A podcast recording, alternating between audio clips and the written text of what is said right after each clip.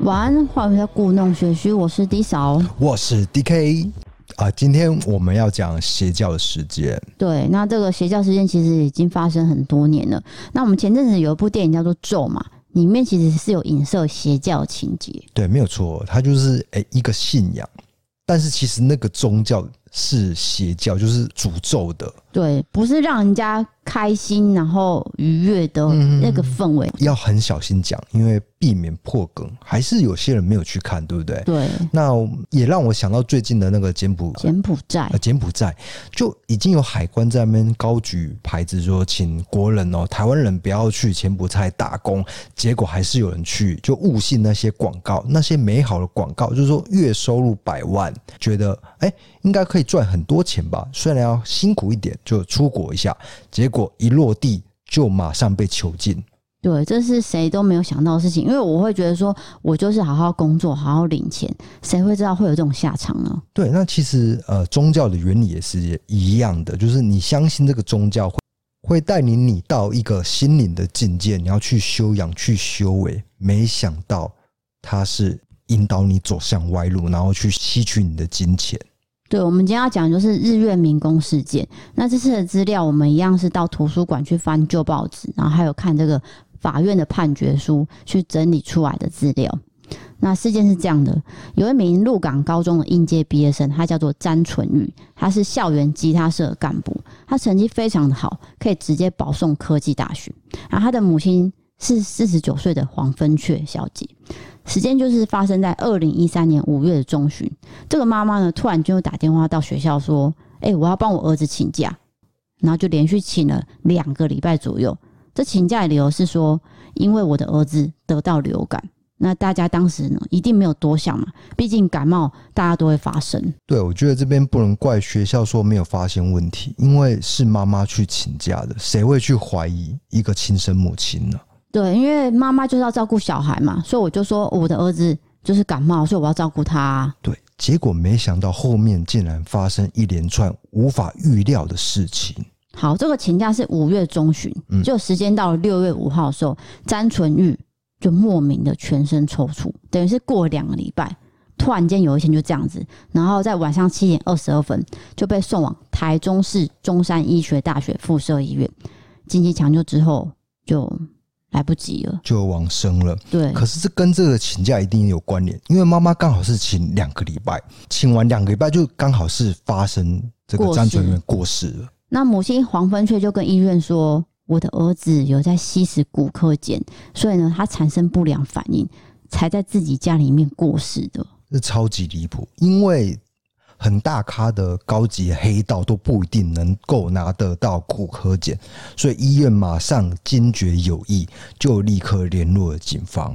对，因为毕竟毒品就是一个犯罪行为嘛。那他还讲的好像儿子长期吸，好像他也习惯了那哎种感觉。对你很了解毒品吗？对啊，就是说你你知道，那为什么你会让你儿子继续吸呢？对，而且你还知道是骨科检对，这么复杂的一个毒品，除此之外，詹纯玉原本他的身体是很健壮的，不过他送到医院的时候是非常非常的瘦，是那种皮包骨的状态。但是妈妈就说啊，这是因为长期吸食造成。对他好全部都推给儿子自己造成。对，那眼前的情况非常怪异，所以警察呢就介入调查，他就发现说，哎、詹纯玉的额头跟肩膀还有擦伤的痕迹。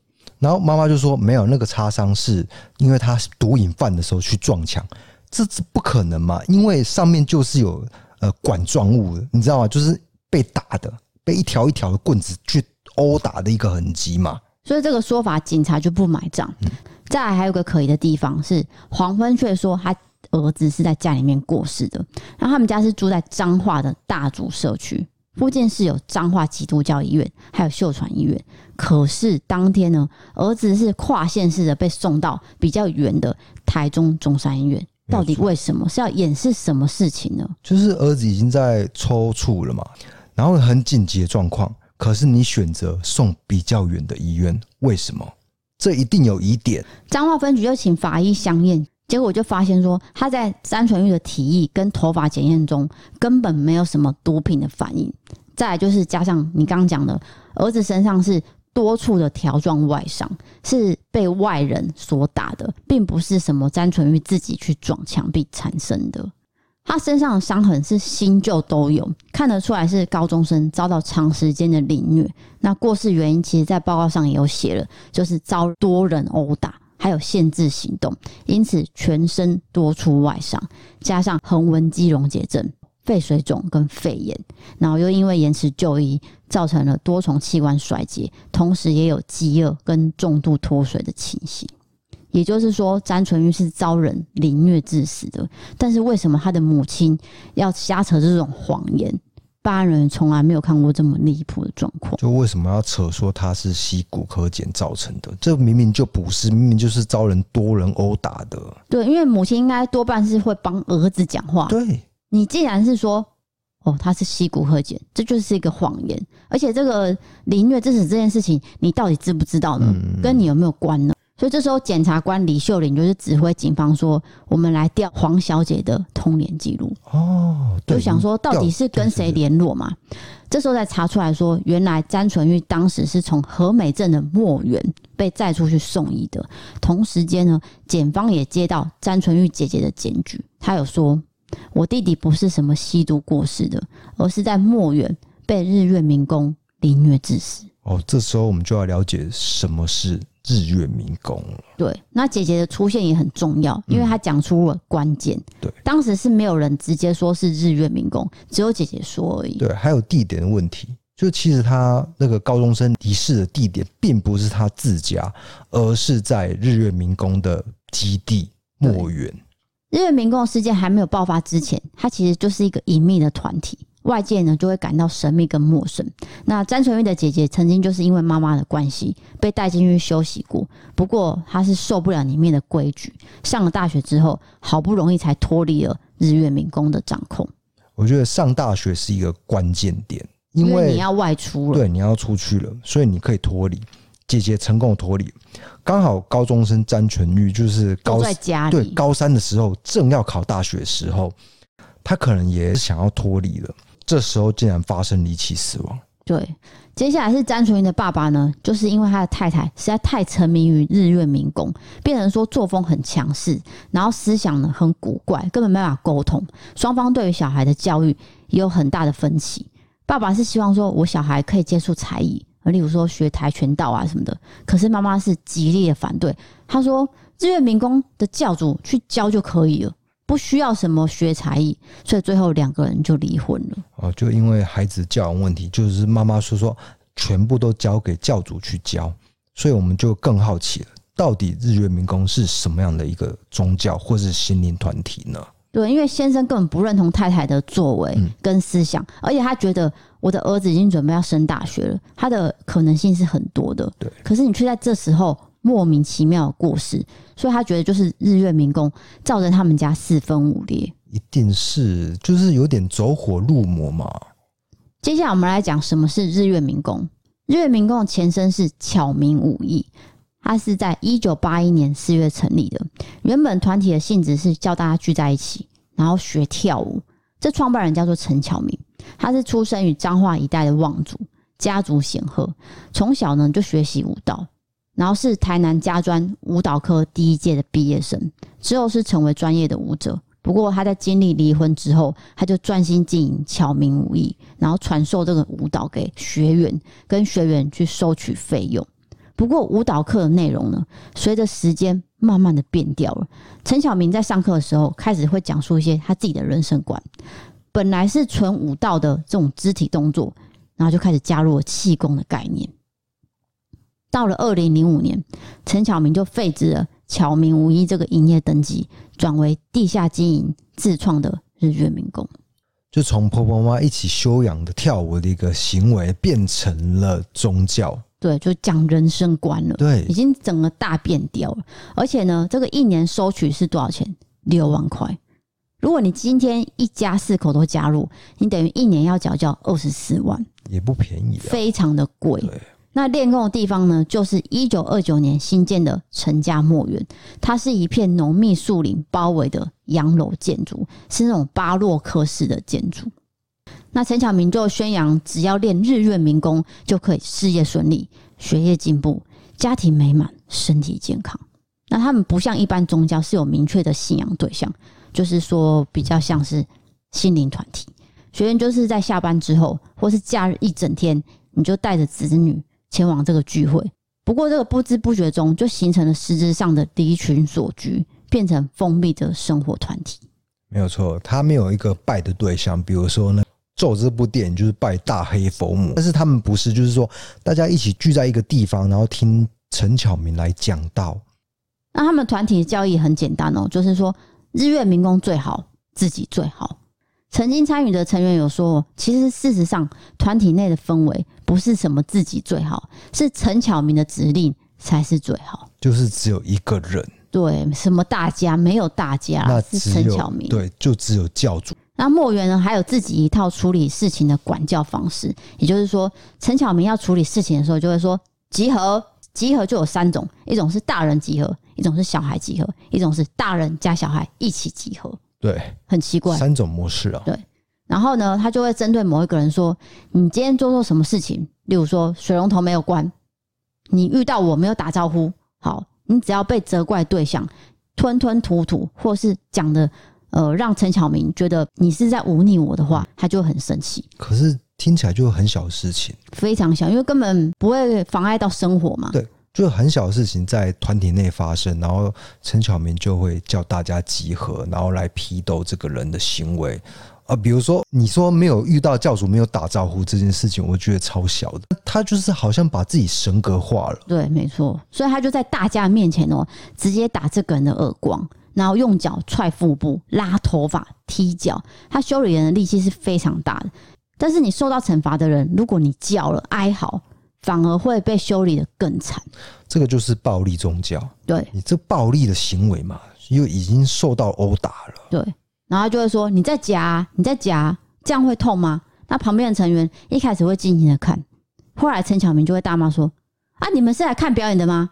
所以团体就会附和陈巧明，一起来打骂做错事的对象，就变成一种怪异的批斗大会。哦，本来是教主一个人在打，结果他教主叫其他人一起去打这个人。对，就是一起加入，因为对嗯我们是为了他好，我们一起来打他，这样、这根本就是不合逻辑。这有点像我们之前讲，就是受害者就是加害人，加害人也是受害者，对，都是每一多个人重身份，对，每一个人都被打过，这样那陈小明就要成员写分享书啊、自白书啊，例如说练功的情形，还有哪里做错事情。那写完之后呢，他就会像老师在改那个作业一样，这样一页一页仔细的看，然后借此掌控团员的思想。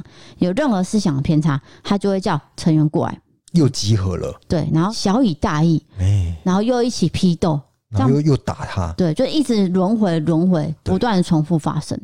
那掌控团体行为思想的陈巧明，就是以教主自居，权力集中在他一个人的手上，没有人敢违抗他的命令，任何大小事情都要跟他报告。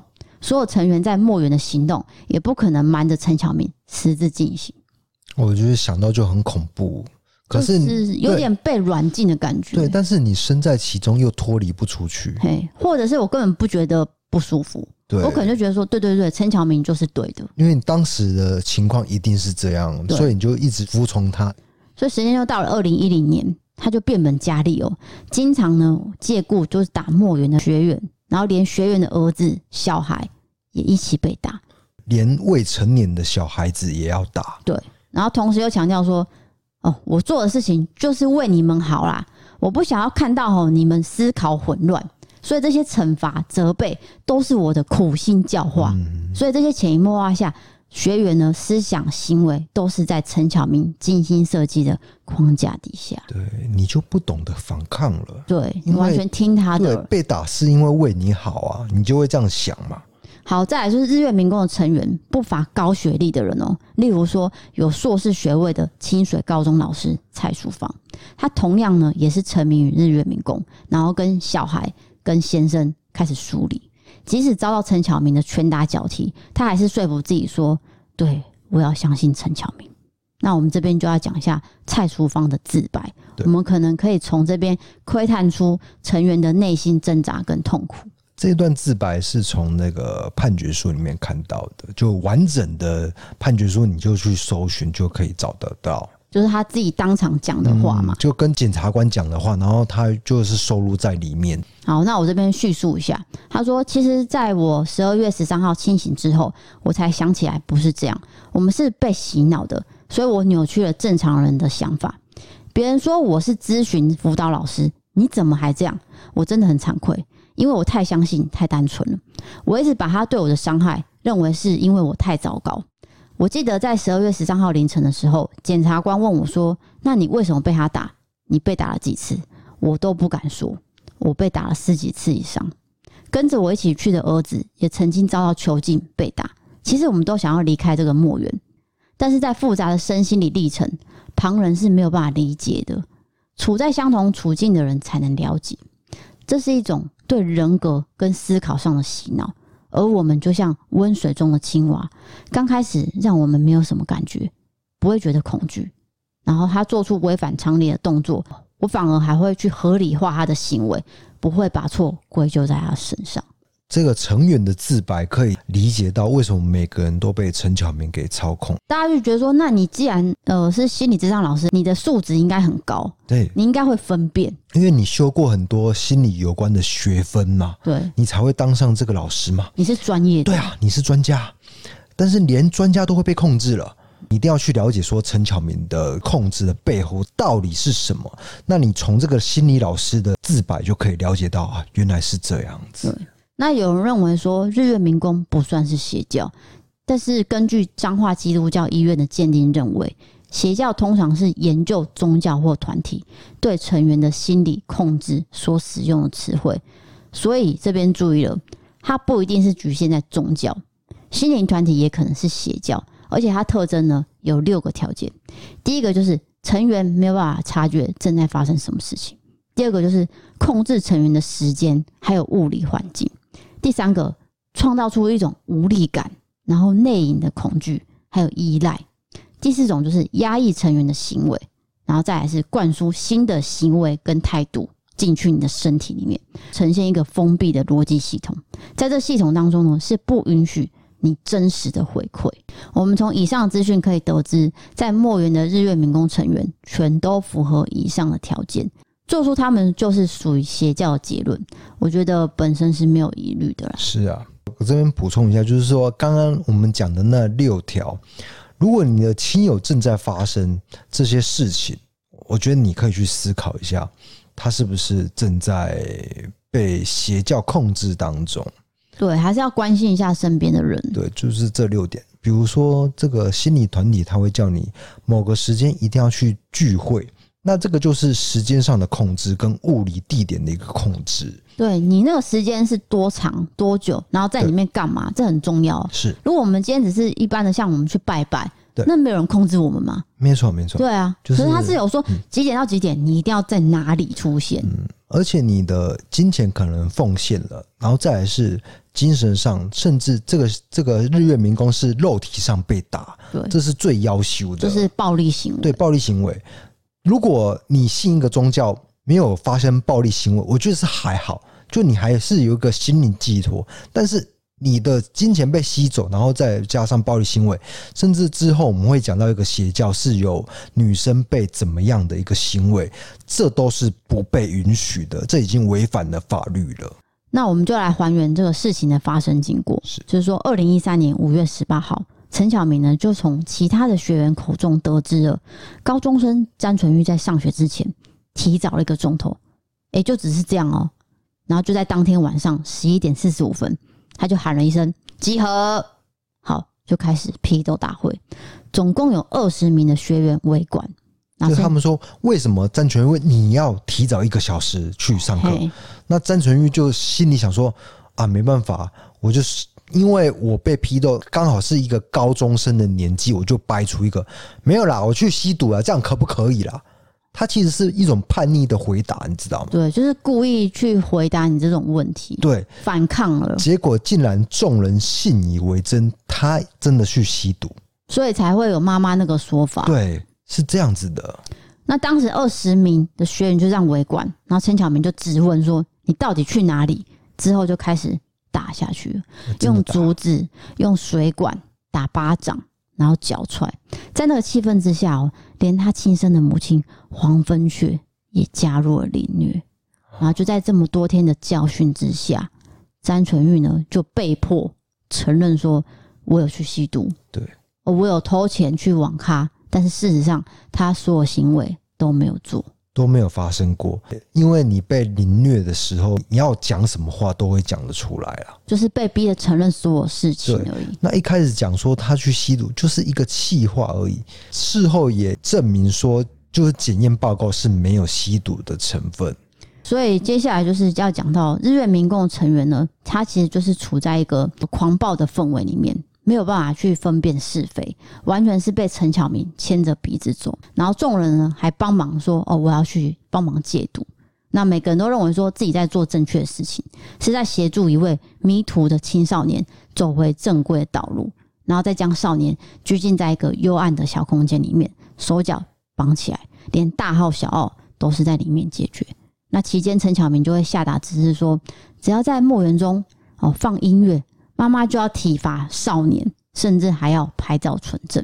这超恐怖，这个是新闻报道没有报道的，是我在这个判决书里面发现的。我觉得想起来就很害怕。你想想看，就是一个古迹墓园里面，然后就响起一阵音乐，噔噔噔噔噔噔，然后然后那就妈去开妈始打了。对妈妈就是要去打那个小孩子，是这样活活被打死的、啊。对，然后那八天之后，就是詹纯玉因为连日殴打，造成了横纹肌溶解症，然后就吃不下饭，也没有喝水，明显的变得非常瘦，小便呢也是茶色的，这就是标准横纹肌溶解症的现象。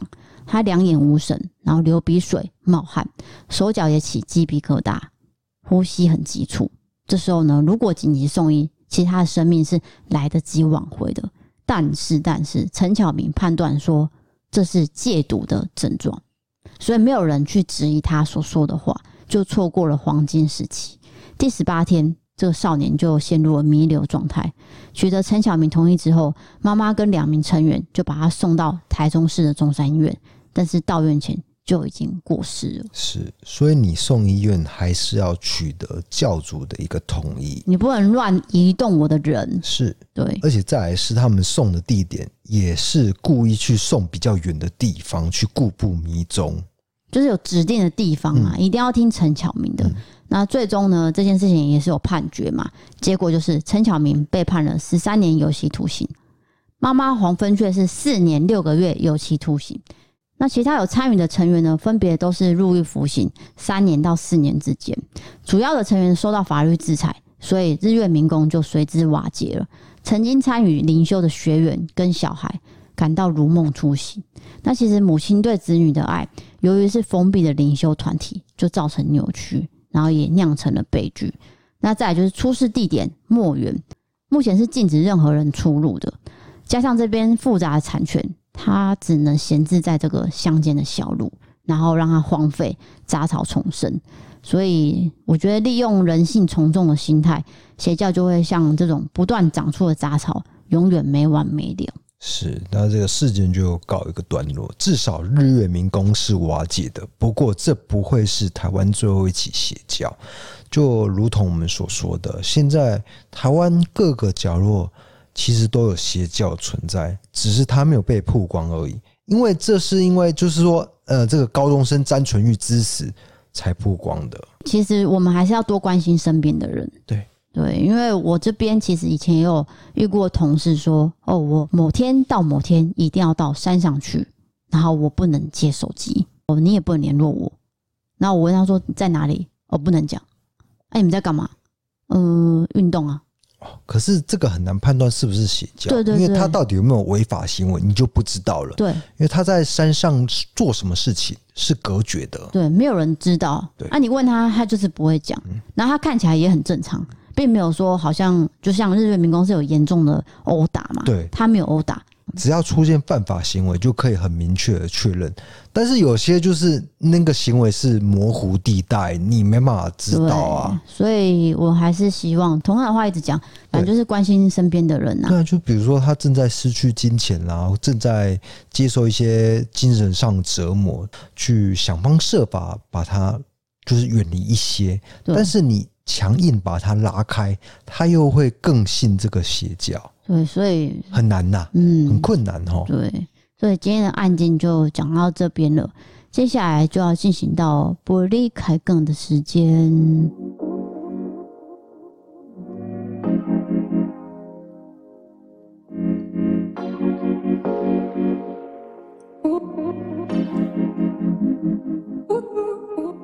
好的，今天的 break 开杠呢，我们来谈一下这个最近在忙的事情，就是说人客来做呢，陆陆续续一直有人来，所以导致我们非常忙碌。本来的工作就已经安排的很满了，然后有如果有来宾的话，我们就很紧张。也还好，只有我一个人在紧没有张没有吗？会紧张，但是你要保持就是说认识一个人的一个新的态度去了解，就会有一种雀跃的心情。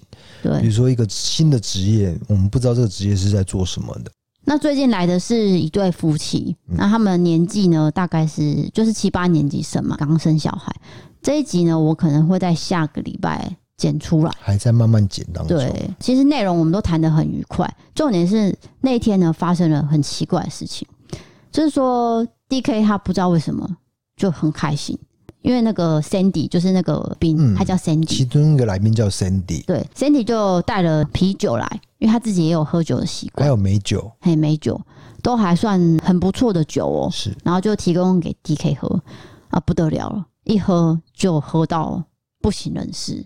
然后呢，他就开始话夹子大很开欸，等一下，不省人事跟画家是大分开，这是两回事。不省人事指的是你已经昏迷了，我讲的不省人事是说你已经失控了，就是说你有一点话夹有一子打得非常的开。哦，超开。然后呢，我就说好了，差不多了，停不下来，就是录音才会对因为我本来就有在喝整心水啦，这样子，然后又加了一 美酒，然后那个美酒也是酒趴，对等于是我混酒了，就非常嗨，对，然情后绪亢奋。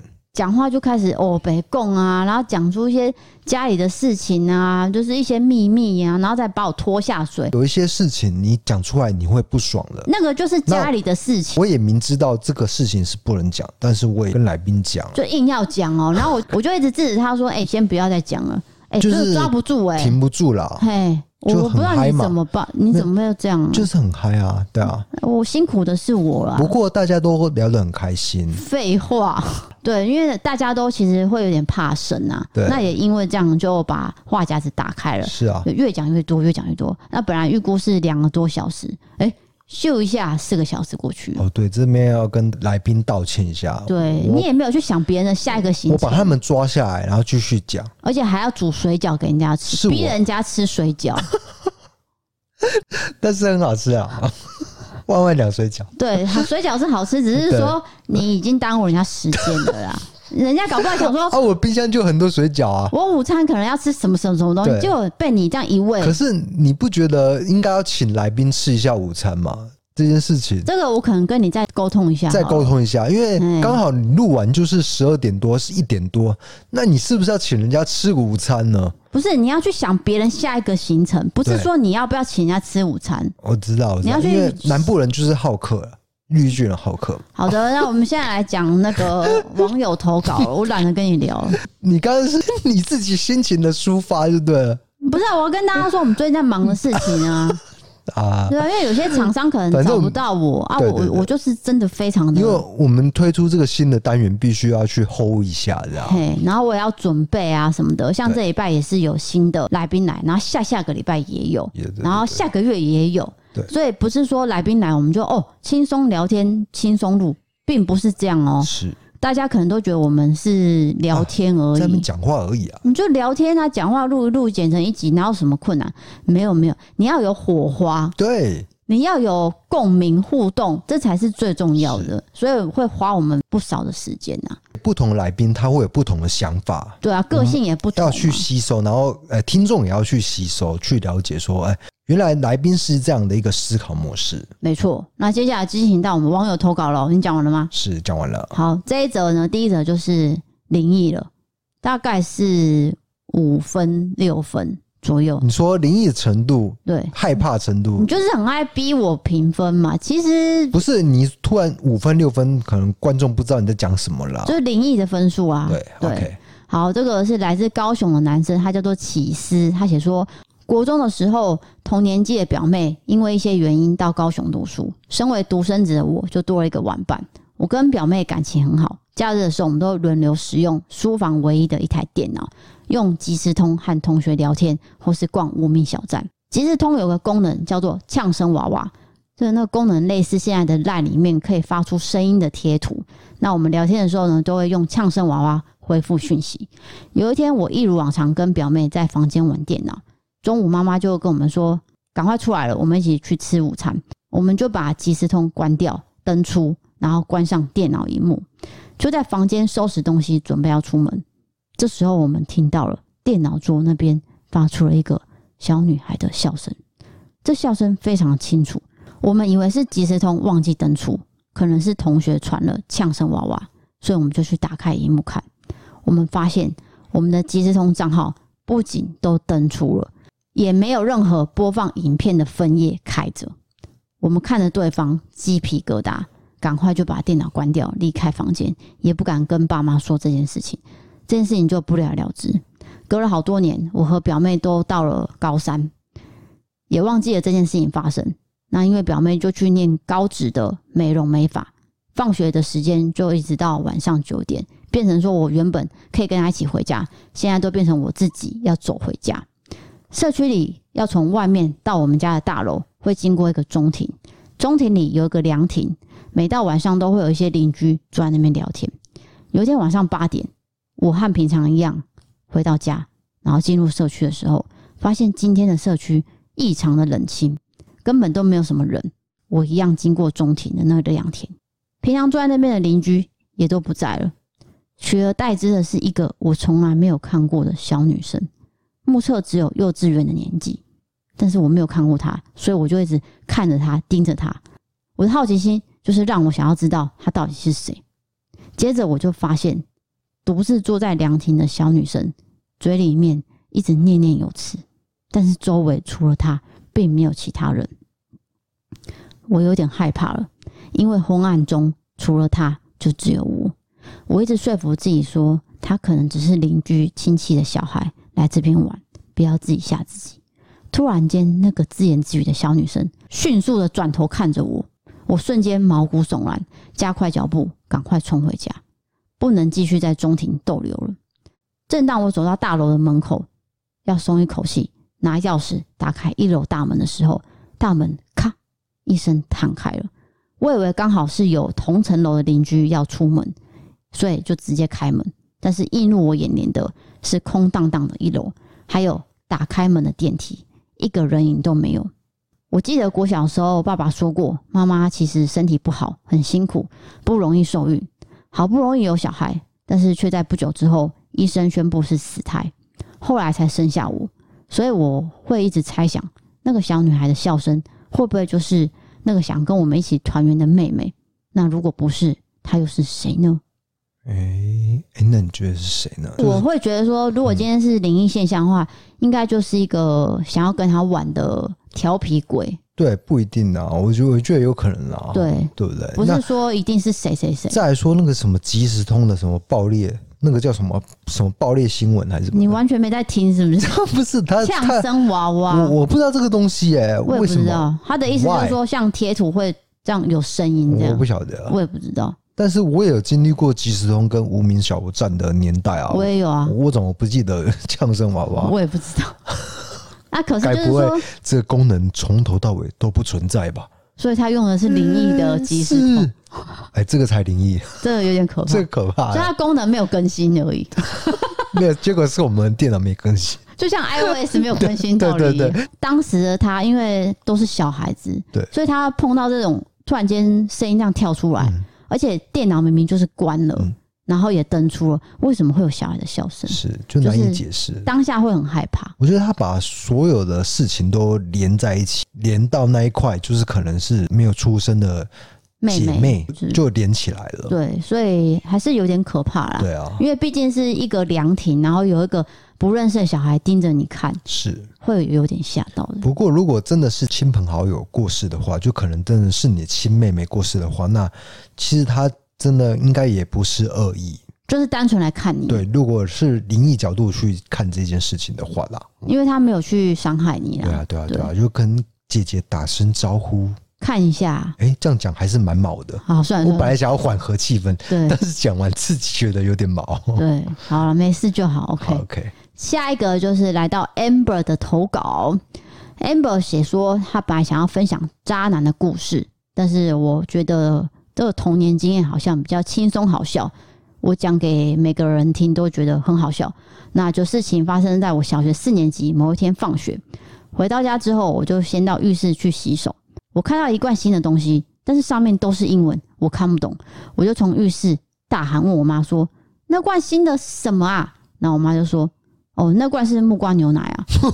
木瓜牛奶是吗？在厕所摆在厕所里面。对 OK 那我看着眼前那罐白色的罐子，上面还有鸭头，我非常疑惑，想说，嗯，这是什么呢？但是我那时候没有喝过木瓜牛奶，我也不知道木瓜牛奶到底长怎么样，所以我就喊一次说：“妈，那真的是木瓜牛奶吗？”我妈又说了：“对啊，很好喝啊，你可以喝喝看。”我就这样半信半疑转开了罐子，喝了一口，那个味道跟口感，我到现在都还记得。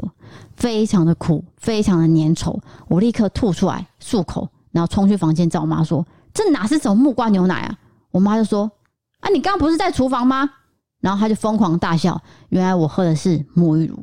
哦，我懂了，是他妈妈真的有买木瓜牛奶，但是他妈妈搞不清楚他在哪个位置。对，所以她就说是木瓜 牛奶。 ，OK OK，我就冲去厨房，看到一罐橘色饮料上面真的写木瓜牛奶。从那之后，我这辈子再也没有喝过木瓜牛奶。即使每个人跟我说有多好喝、多好喝，我就是不会喝。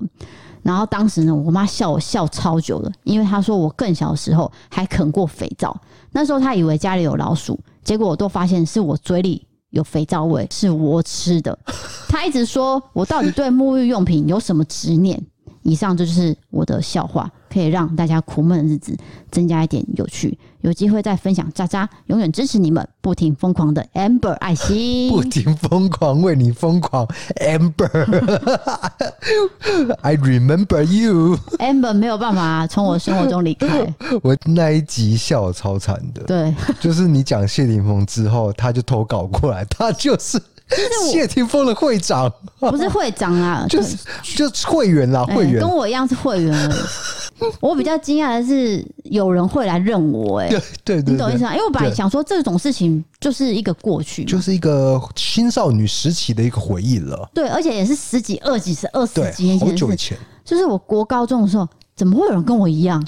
还真的有人跟我一样，我真的吓到。非常痴迷一个明星这样。对，那我那天还问他说：“哎、那你有没有留谢霆锋的 CD？” 因为我那时候买很多什么航空版啊哎什么的，弄蛋雕我吗？我搬家没有办法搬，哦因为我搬了很多地 方，然后我妈又常说你那些东西 看起来真碍 眼，她一直记得我那时候很疯狂的在追星嗯嘛，鼓吹我说要丢掉，是然后我就嗯 就就忍痛丢掉，真的啊啊！你丢掉的时候有有流眼泪之类的吗？有一点点 啊，但是我留的是谢霆锋的照片，CD 们就真的不见 了。那我就问 Amber，Amber 说他签名 CD 他都有留着，抱或歉是听的 CD 都有留 着。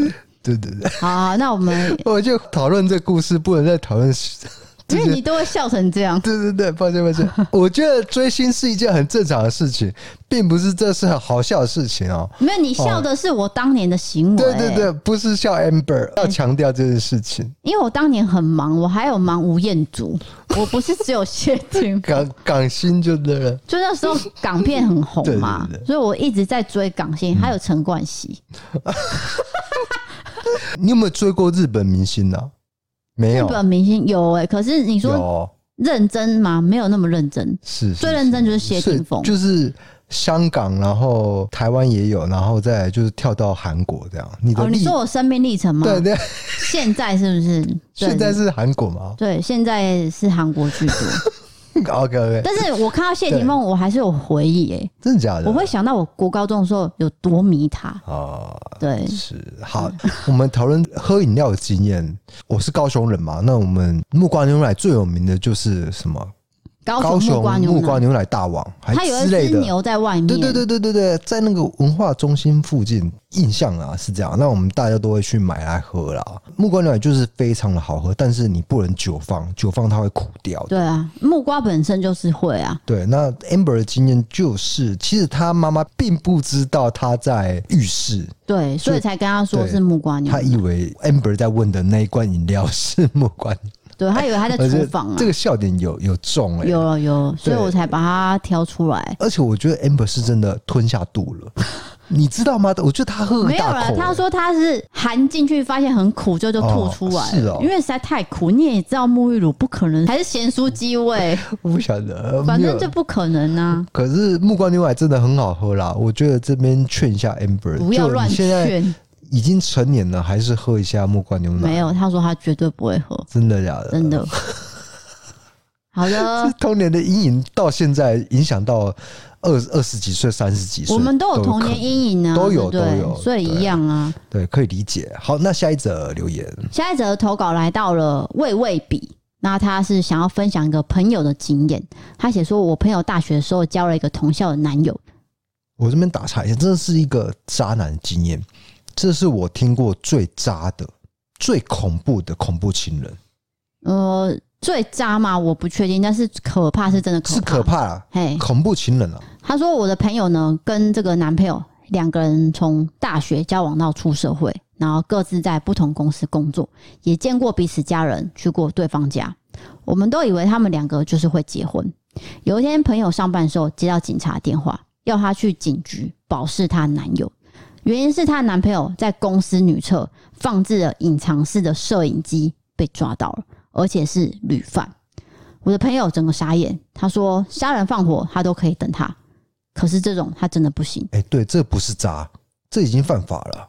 后来就真的分手了。分手之后，前男友不吵也不闹，只是慢慢的，朋友发现说，这个男的一直在跟踪她。毕竟交往多年，男朋友也知道她住在哪边，在哪边工作。有时候呢，下班她去买咸酥鸡，她觉得后面就是有人看她，就是有一道视线，就一回头，真的就是前男友在对街望着她。前男友没有要伤害她，但是就是一直尾随着她去的任何一个地方。然后有一天，朋友的姐姐在家里睡觉的时候，觉得有人在看她，是不是灵异现象？结果眼睛打开之后，就是妹妹的前男友站在床边啊望着她，吓得她马上报警。原来前男友偷偷打了他们家钥匙很久了。所以那天就偷偷进去。这个事件随着时间过去，前男友才慢慢消失，可能他也找到其他对象了吧。这比第一个灵异故事还恐怖、哦，因为这是对真人的，人比鬼可 怕，大人比家要鬼记得，真的，这好恐怖哦！这是怎样啊？因为人做出的行为是有心机的。对，而且他是犯法的，他是会偷拍女生的，对，偷拍女生，然后再来就是擅自进入了人家的房子，对再来就是跟踪嘛，嗯，这全部都是犯法行为。跟骚法，因为那个时候对啊还没有出现。对啊，但是你偷拍女生上厕所，变态啊！怎么你会在？公司哎、对，哎哎，交往到这种的，你也没办法发现，就是交往之后才出现这样的行为。这这对我告倒霉、欸，因为这种人就是文质彬彬，可也许他外表看不出来，结果你交往以后才发现他是个变态这都是要相处才知道。 ，O M G 了。再来就是我想到我以前工作地方有个弟弟，就是我们那时候已经要离职了，嗯呃因为那个地方其实是有更衣室的，一整排更衣室。那更衣室其实那个上面的那叫什么隔板哦、哦，它没有直接通到天花板，所以它会有个缝有一个隙。缝哦，嘿，啊，那一天呢，这个迪迪跟他女朋友还有女朋友的朋友一起去更衣，嗯哼，然后呢，突然间有人大叫，就是这个女朋友的朋友就冲出来，然后就说这个男生刚才从隔板的是上面的上面缝，因为那个迪迪很高，哦，一百八十几，不知道是怎么跳，反正他就是这样子由上往下看，看他更衣，然后他就冲出来了，吓到了，然后就有要求报警。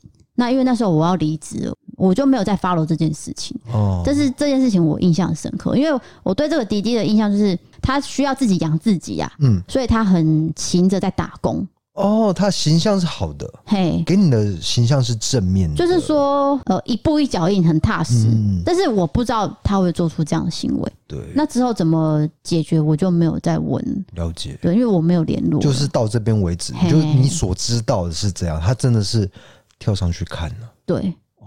那我也不知道他有没有跟女朋友分手，因为我不知道女朋友是不是可以接受对，他这样的行为。那我在猜啊，如果今天我是他女朋友，先不要论分手好了，我跟这个朋友可能也没有把他当朋友，我觉得你懂意思对啊吗？因为尴尬死了。有点尴尬，因为嘿发生这种事情哦、对对对，那但是也不会是女生的错，这对边啊要谴责是偷看的人的错了哦嘿，，嗯对，就是你必须为你的行为负责对任，。犯法行为哦、好，接下来下一个投稿，可能你可能卫生纸要准备一下，怎样是哭的吗？嗯，反正你可能会掉 泪。好，等一下，各位记得上一集我们的刺心师叔叔讲的猫的故哎、事那吗？一段我不行啦，那一段对我我过不去。他说，好了好了，然他后说他在那边呼唤，谁有办法、啊？然后很多人也是说，他们听到这一段都会想到自己的宠物，对，对，所以现在我要讲的是有一个网友他养了一只猫之后发生的故事。那这位投稿人叫做史蒂芬，他写说：“虎妞是我小学一年级家里领养的猫，本来是打算领养一只白色两岁的波斯猫，但是因为我跟我弟看到虎妞，就是盯着它看，说我们就是要它。老板才勉为其难的打给原本已经要订虎妞的客人，没有想到对方竟然刚好因为工作变忙的关系，就决定把虎妞让给我们了，就开启了我们跟这只猫的缘分。刚来家里的时候，它大概是三个月，一开始很怕生，常常会躲在马桶后面的小缝都不出来。那时候我每天都会进到厕所，把门关上，静静的等它出来跟我玩。就这样过了一周之后，它终于比较不怕我们了，开始会出来研究我家。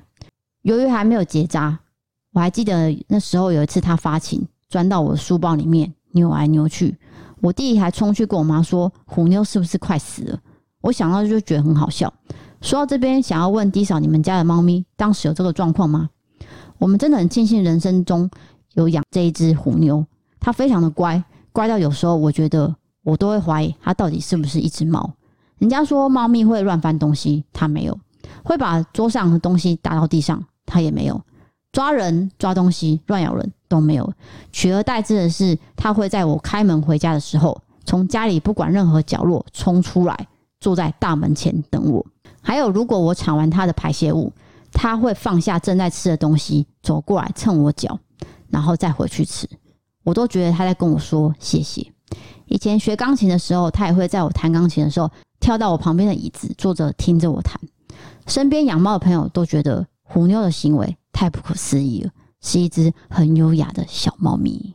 是哇，这个猫的行为真的是很难捉摸啊，因为他刚刚念的那些哦，虎妞没有没有的行为，我们的猫全部都有，就是剥抓人东西，哇，东西对全部都有，对，因为最近在上这个猫行为学的课，是他们是说猫剥东西这就是天性。对。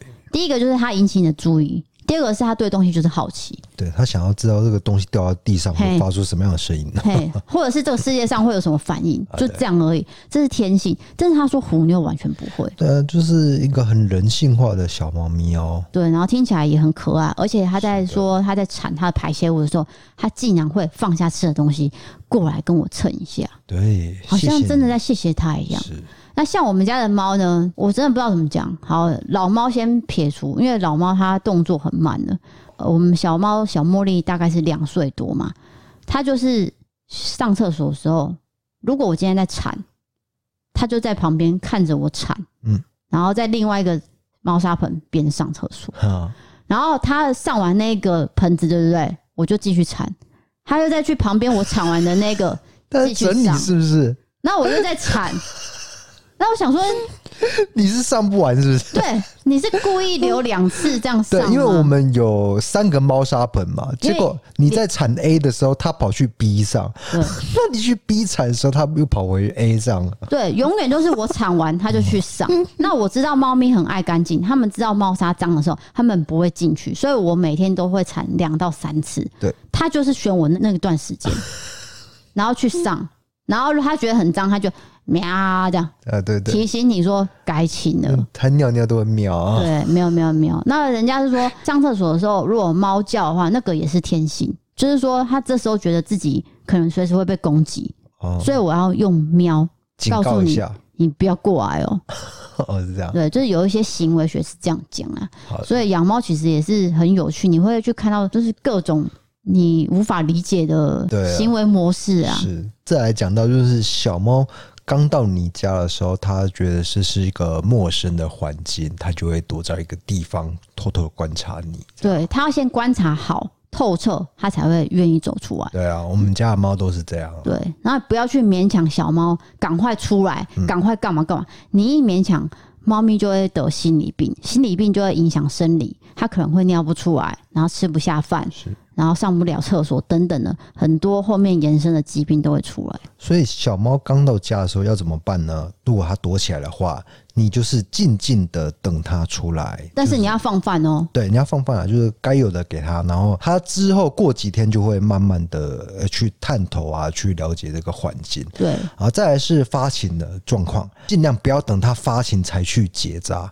好像说是，五到六个月。对对对，就是发情前结扎会对身体比较好。那你要观察的是它的行为，例如说它开始翘屁股了，嗯翘的很大，那个幅度非常大，或者是它一直喵喵叫，那就是它要准备发情对。这时候，请你赶快带去，是，但是尽量不要等到它有这些行为了，尽量就是四五个月的时候，你准备要对对对跟兽医讨论一下。对对，因为兽医也会告诉你，哎、什么时候结扎是最好的，对，好，最后一个投稿很短，但是我觉得很值得被念出来。我觉得很有趣啊，嗯应该这么讲。她是来自高雄的女生，她叫做素兰。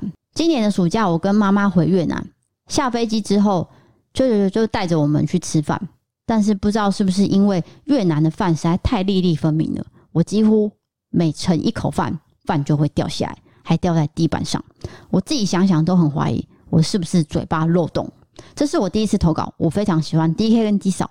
一开始是看 YouTube 才知道你们有 Podcast，真的很有趣，希望两位可以身体健康。好，感谢。哎、我真的是蛮短的，但是我觉得我很高兴你选到这一则，因为它代表是一个台湾越南二代的一个新住民，他回到越南以后 就发现，哎、吃起来这个饭的口感不太一样，结果一直掉饭粒。这对样他可能第一次回到越南对去啊吃那个越南米嘛，是那每一国的米都有不一样，就日对对本对米啊、泰国米什么的。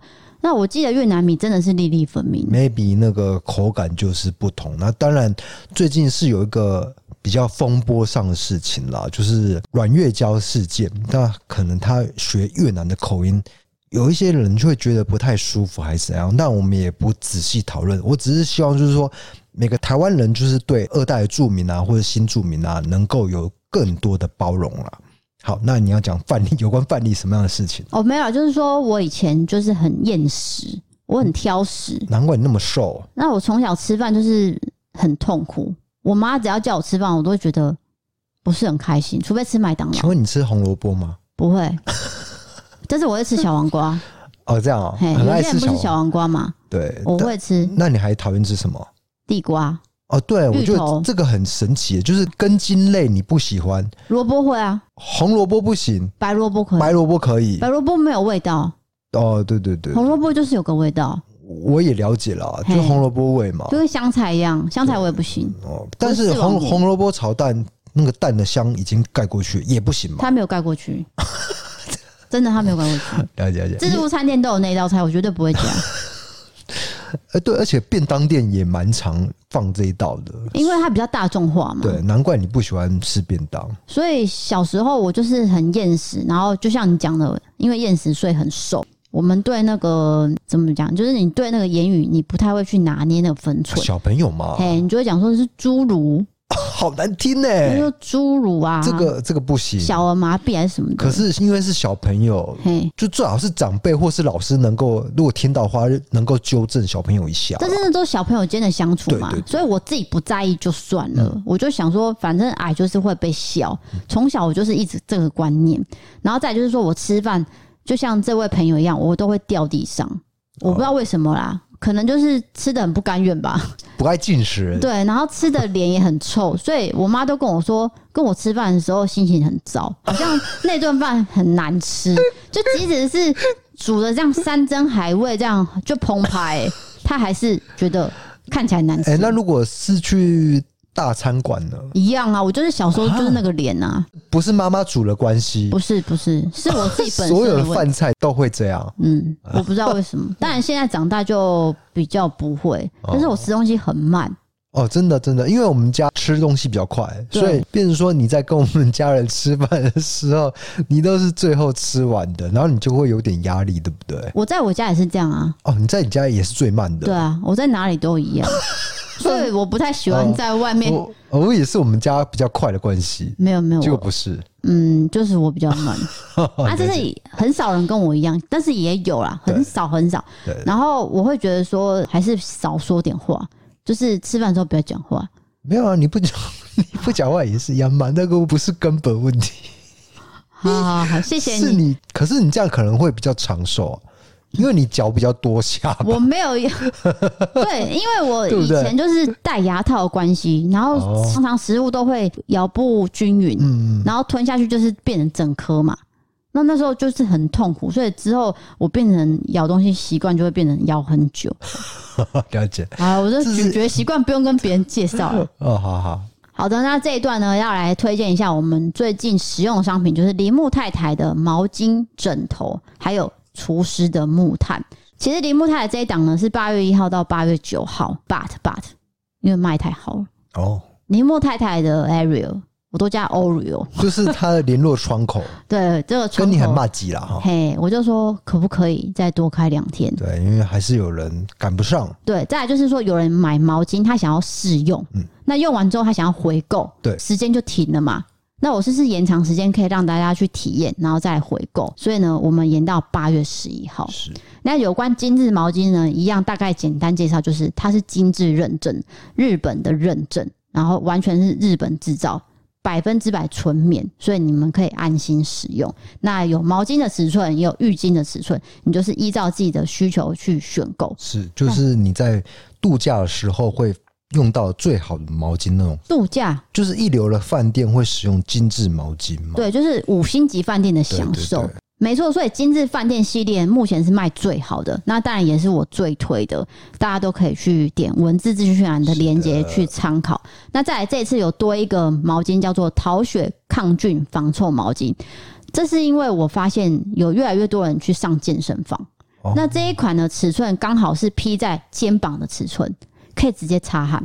四十乘以一百公分是刚刚好的，哦所以可以让大家去健身房直接披着。再来就是说，小朋友也可以当浴巾，这样这是我特别去跟这个窗口讲，我要这一款的。那今日饭店的共通点都是丰厚蓬松，抗菌毛巾呢就是大，然后推荐给有运动习惯的朋友。对，就是依照你不同的需求去选择。如果你要去运动，你可以选择这一款；那如果你是在家想要享受饭店等级的感觉，你可以选择精致毛巾。对，只要有那个 logo 就是金子毛巾。再来就是要推荐的是木炭，我觉得可能大家对这个东西不了解就没有兴趣，但是我跟你保证，家里真的很需要，因为台湾呢潮湿是没有极限的，到处都有可能发霉，就包含你的柜子、书柜、鞋柜，家里任何一个角落。都会发霉。那这个东西比较特别，是它不需要更换，它就是一包，你就放在角落，它可以快速的吸收水分。那如果空间呢过于干燥的时候，它还可以湿气调节。哦，它就是默默在做事情，但是你看不到，也不用更换。对你不要以为说哈木炭干嘛买，不需要啊，哦，我我自用己除湿去机就好了、啊， 对不对？不是这样讲的，因为除湿机等于是它可以相辅相成，哦都有啦你，可以同时你都可存以在，从同时用的，但是你不可能一整天开除湿机嘛。对那这个木炭可以整天放因着，为有电费的问题 了。还有这件除湿机电价会热，对啊，对，所以这个木炭呢，就是家中随便一个地方都可以摆。好，最后一个东西就是王样的枕头。王样枕头，我有看到有一些朋友有买，就是他们想要尝试这种像这种猪猪吗？这要怎么形容？呃颗粒专利的为例，对维力维力的枕头的触感，对，因为它有九千万颗以上的微粒，所以它就是会变成说符合你的头型去支撑，那支撑性就会非常好。它有分极梦枕跟极柔枕，极柔枕是比较低的，是十公分，极梦枕是十二公分。那大家也是依照自己的需求去选购就可以了。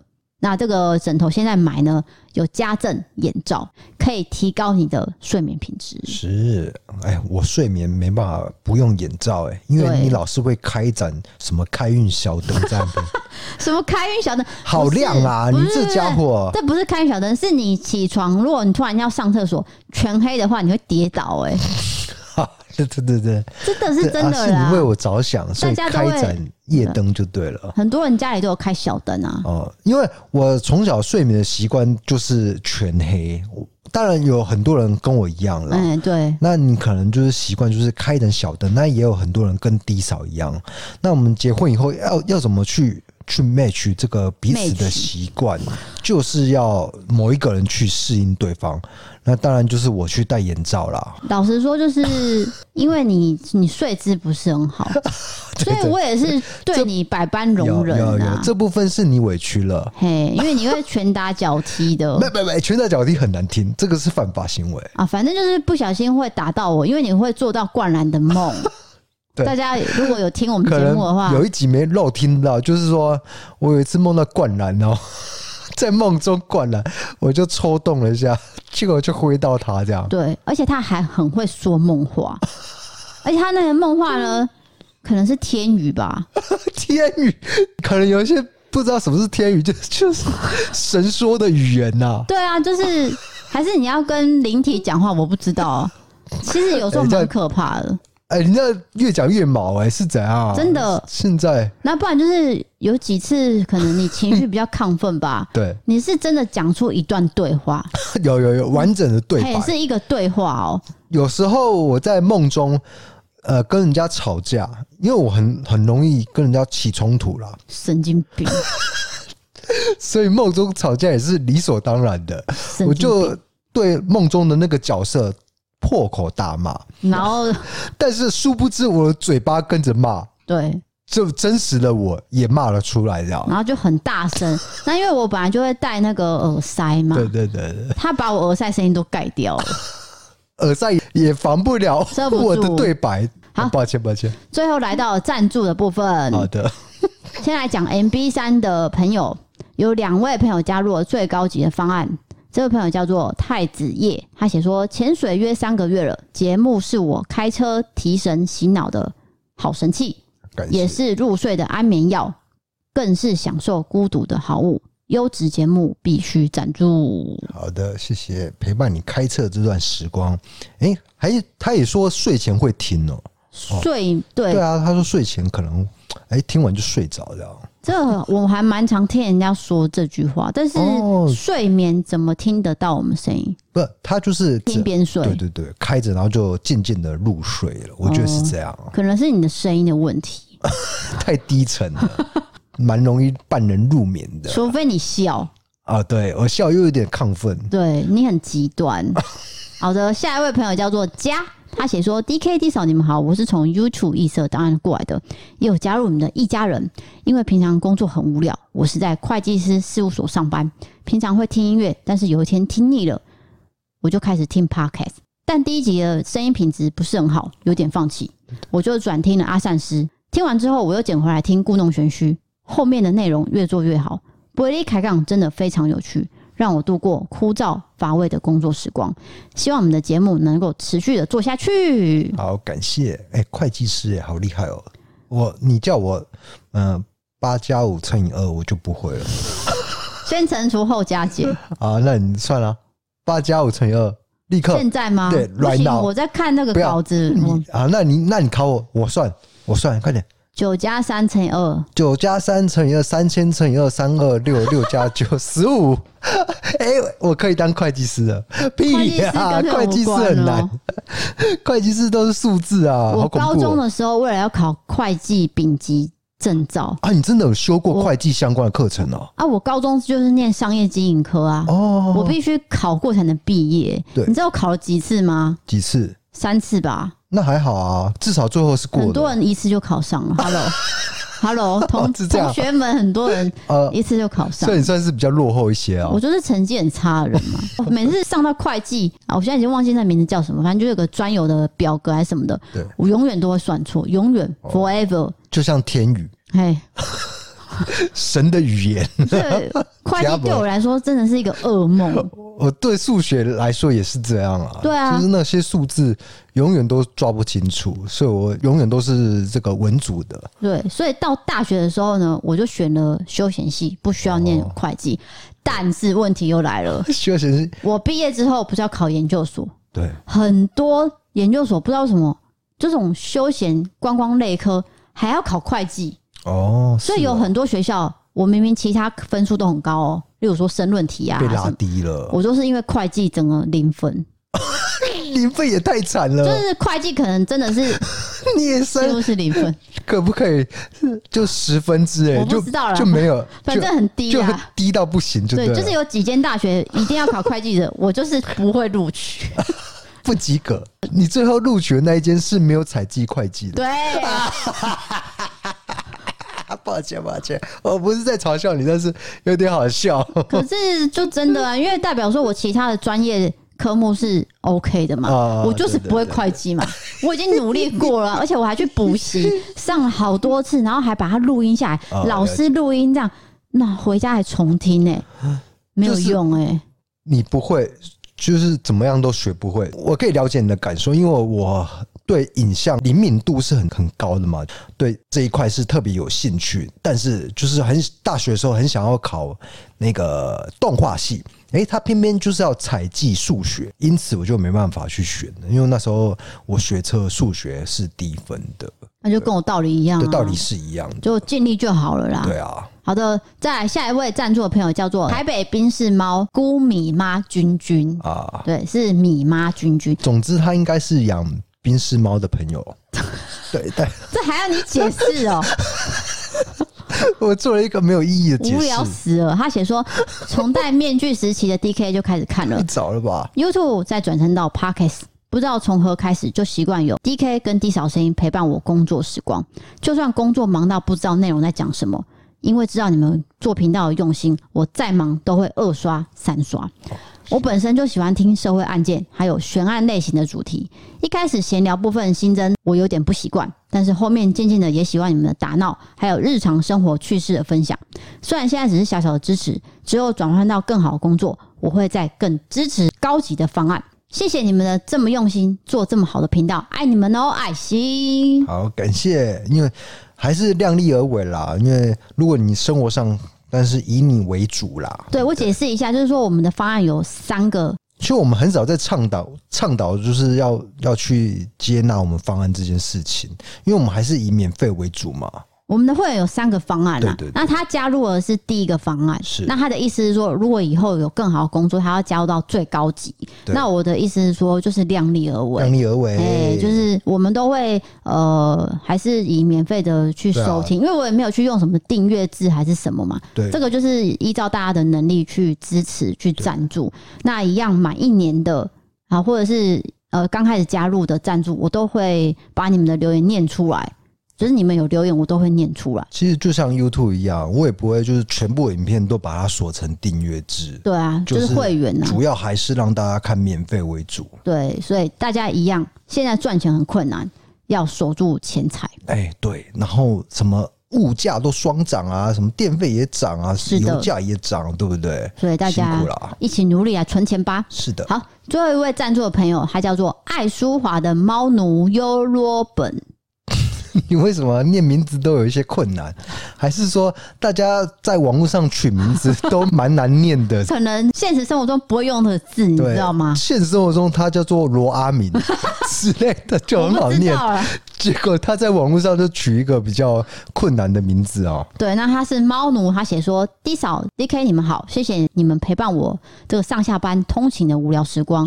从 YouTube 开始追踪、订阅当会员，接着听 Podcast，真的是让我爱上你们的斗嘴日常，奉上一点点小心意，顺便向大家推荐我们的舒华。感谢，我们最近有上传一些 IG 的影片嘛，是那大家都会看啊。然后像我有一些穿搭啊、什么手链啊，或是一些东西，大家都会问衣服、包包什么的。其实我东西都很便宜，对我真的是一个很小气的人。就不是什么 LV 什么的。可是我跟你讲，大家特别爱问你的包包、欸，哎，就就其实你那也只个有那一款啊。咖亮咖啡色的嘿包包，其实那个是什么，你知道吗？就是韩少熙代言的。韩少熙是谁？怎么听起来是名牌？韩少熙是韩星嘛？我是上次看到一个人的推荐，嗯我点进去看，我想说这个型是我要的那个弯月型的包包，哦是我想要，而且我本来就没有的，哦所以我就去找了韩国代购，才找到那一款包。那你说它很贵吗？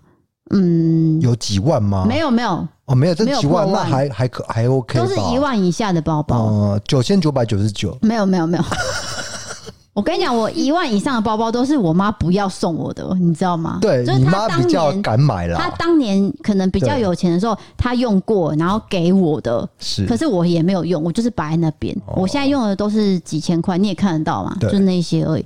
然后大家都会来问啊，就像手链啊，我先讲一下手链好了。这个手链呢，有些人跟我一样，就会相信水晶啊，这个石头的哦对对对，能量。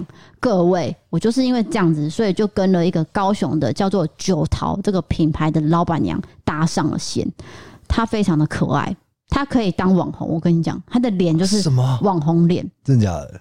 反正呢你，下节目给我看一下。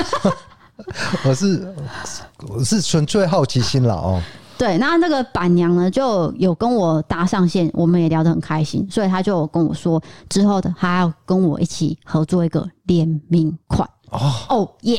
低低傻的联名款这样，，对，那这个必须都是手工编织，所以这手工编织不是说我马上就可以生出来给你。因为它不是机器大量制造，对它是真的是一个人，然后在那边一编颗一出颗来的珠子这样套对啊进去，系上去这样，对。然后有时候呢，会依照客人的客制化，例如说，我今天想要蓝色，我想要粉色，然后把它这样子编织成一条，嗯可能要花很多时间。其实包括石头的挑选好像也是哦，当然啦、你要对水晶还是什么石头，这都要挑。所以到最后，如果我推出这联名款呢，也不可以催单哦、也没有让你买得到的机会吧？不是啊就就你它会限一个数量吧，当然当然因为它做不来嘛，对，就是说你买到之啊对后吧，你要等他做完寄给你，你不要说我今天寄，明天要到，不可能这件事 情。九桃就是只能收到单之后，他才会做。对，它是一个两个人的工作室，两三个人，他有请员工，但是真的做不来，因为他单太哦多。他在平扣也有自己的平台，所以他是销售的很好。嗯反啊正我就是认识到九桃这样的一个工作室，对，就那因为你喜欢这些水晶，那你觉得对水晶真的会带给人一些能量我觉得一样，就跟信仰一样，啊？哦，你你听得这样懂讲吗，这个解释很合理，就对是相信人就是相信嘛，对，我在大学的时候，我就是接触到这一块的时候，我觉得就跟我去拜拜道理一样。哦，我今天想要跟天上圣母讲一件事情，对对，这是我想要许愿。那我带着这个，我就告诉自己说，对我今天就是要完成这件事情，不完成我就要怎样怎样怎样，就是一个意念，意念增强意念，对，增强意念。对如果你不相信水晶，当然我说什么你都不会相信嘛对。对对，但是如果你觉得说这个东西可以辅助你在生活上的能量，哦，那你可以试试看戴，因为这个男女都可以戴，不是说只有女生可以戴这个。那就像呃，直男 DK 就会说什么“叮叮咚咚”啊这种很奇怪的形容 话，我我就跟九桃板娘我说觉，得至少戴起来有型。你这样像强尼戴普，他手上也是叮叮 咚咚，你懂我意思吗？他也是戴满手的那个，就是不止一条，他可能戴十几条，对嘛挂在他手上这样子。那个也是一个意念啊，我相信他跟我道理是一样的。我觉得不一定，我觉得有可能是时尚的考量。嗯。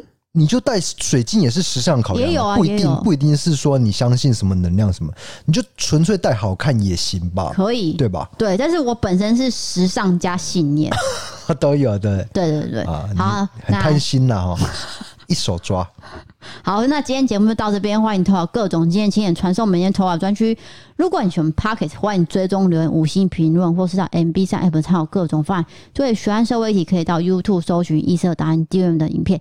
想要看我们休闲生活、日常、吃饭、跳舞，还有商品的折扣笔记，可以追踪我们的 IG 哦。谢谢各位，对，今天就陪你到这边哦呢。如果你正在开车，请小心前面的路况；如果你正要入睡，那就祝你对，但是不要开车的时候 入睡，阿累得惨啊！对，那就祝你睡得安稳，一觉好眠，不要讲梦好话。怪怪的哈。哎、讲梦话糟糕了，不会我被老婆啦踹的哦、真的，我有亲身经历 的。好的，好，今天就到这边了，我是 DK。我是地嫂，我们下下次次见见，拜拜拜拜